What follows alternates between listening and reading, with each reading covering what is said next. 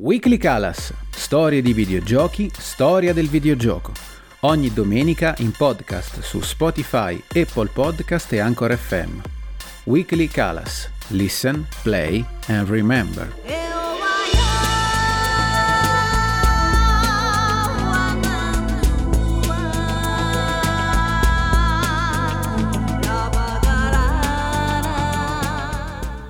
Si muovono furtivi nell'ombra, celati al riparo di arbusti o aggrappati agli edifici. Sono assassini spietati e infallibili. Se state pensando a una serie Ubisoft, toglietevi quel pensiero dalla testa e fate un bel po' di passi indietro, nel 1998, tenendo in mente la prima PlayStation. In quell'anno venne pubblicato sulla console Sony Tenchu Stealth Assassins, un titolo action ambientato nel Giappone feudale, uno dei primissimi titoli stealth in tre dimensioni. Uscì lo stesso anno di un certo Metal Gear Solid e in effetti alla serie di Kojima i ninja di Acquire devono molto. Ma andiamo con ordine. Nei primi anni 90 Takuma Endo era uno studente universitario giapponese con la passione per i videogiochi, un hobby che condivideva con molti suoi coetanei, cresciuti nel boom delle console casalinghe degli anni Ottanta. Dentro di lui però covava un desiderio, quello di lavorare in questo settore, di creare videogiochi. Fu così che nel 1994 si propose, da solo, a Sony vedendo nella appena uscita PlayStation un enorme potenziale. Ma i suoi sogni si infransero contro un netto rifiuto. Sony disse che lavorava soltanto con studi di sviluppo, ma Endo non si fermò e continuò a cercare di raggiungere il suo obiettivo.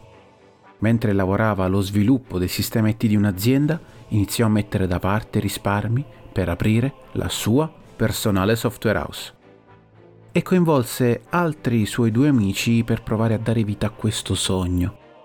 Un passo alla volta, yen dopo yen, con grandi sacrifici, ce la fecero. Dopo essere riusciti a mettere da parte 3 milioni di yen in 6 mesi, i tre fondarono Team Acquire, la loro casa di sviluppo. I paletti dell'azienda nipponica erano soddisfatti, pensò Endo, e andò a bussare di nuovo alle porte di Sony ma il colosso dell'industria rispose ancora picche, spiegando che non lavorava con software house senza esperienza. Sembrava che questo matrimonio tra Sony e Endo non dovesse mai realizzarsi. Ma arrivò un'altra occasione. Il Digital Entertainment Program, organizzato da Sonic Music Entertainment Japan. Un programma che aveva proprio lo scopo di scovare nuovi studi di sviluppo. Acquire si propose e finalmente, attraverso quella strada, conquistò Sony e ottenne l'occasione di lavorare al suo primo progetto. Nel 1996, dopo sei mesi di preparazione, iniziò lo sviluppo di quello che sarebbe poi diventato Tenchu. Endo aveva ben chiaro l'obiettivo, creare un gioco in cui si potessero esplorare liberamente gli scenari 3D, un'impostazione molto rara per i giochi del tempo. Il setting al quale si era pensato all'inizio era una New York futuristica in cui dei ninja si esibissero in mosse acrobazie rese realistiche dal motion capture. Una scelta che tentava di puntare anche al pubblico occidentale e alle tematiche post-apocalittiche in voga in quegli anni. Basti pensare all'ambientazione futuristica decadente del film di Super Mario o all'adattamento cinematografico del giudice Dredd quest'ultimo fu anche una delle fonti di ispirazione primaria per il setting. Tuttavia, questa prima scelta venne scartata. Endo ha dichiarato in seguito che il team stava perdendo la visione, cercando di stare al passo con questo setting futuristico. Venne cambiato tutto, dando ai ninja un ambiente più familiare, il Giappone feudale e si scelse quindi di andare a pescare ispirazione dai classici della filmografia di Akira Kurosawa, andando a pizzicare anche alcune tematiche tipiche del folklore nipponico sul mondo dei demoni. Il cambio di ambientazione si portò dietro alcuni problemi di sviluppo che Endo stesso dovette risolvere in prima persona. Takuma-san mise le mani su molti aspetti, dallo scenario al suono, arrivando persino a essere uno dei tester del gioco. In effetti in Acquire in quel periodo non c'erano ancora dei ruoli statici, ma si lavorava in maniera fluida, dandosi supporto gli uni con gli altri. La sfida era molto ardita, soprattutto per la scelta di creare ambienti di piena e libera esplorazione. Per di più Acquire non aveva il budget di produzioni di altri studi più blasonati e dovette cercare di rendere gli scenari quanto più verosimili pur restando nei tempi e nelle risorse a disposizione. Fu scelto un setting notturno non solo per la sensazione di mistero e perché calzava perfettamente con le azioni furtive, ma anche perché permetteva di accorciare la profondità di campo delle aree all'aperto, mostrando meno elementi a schermo e migliorando così le prestazioni generali di framerate e stabilità.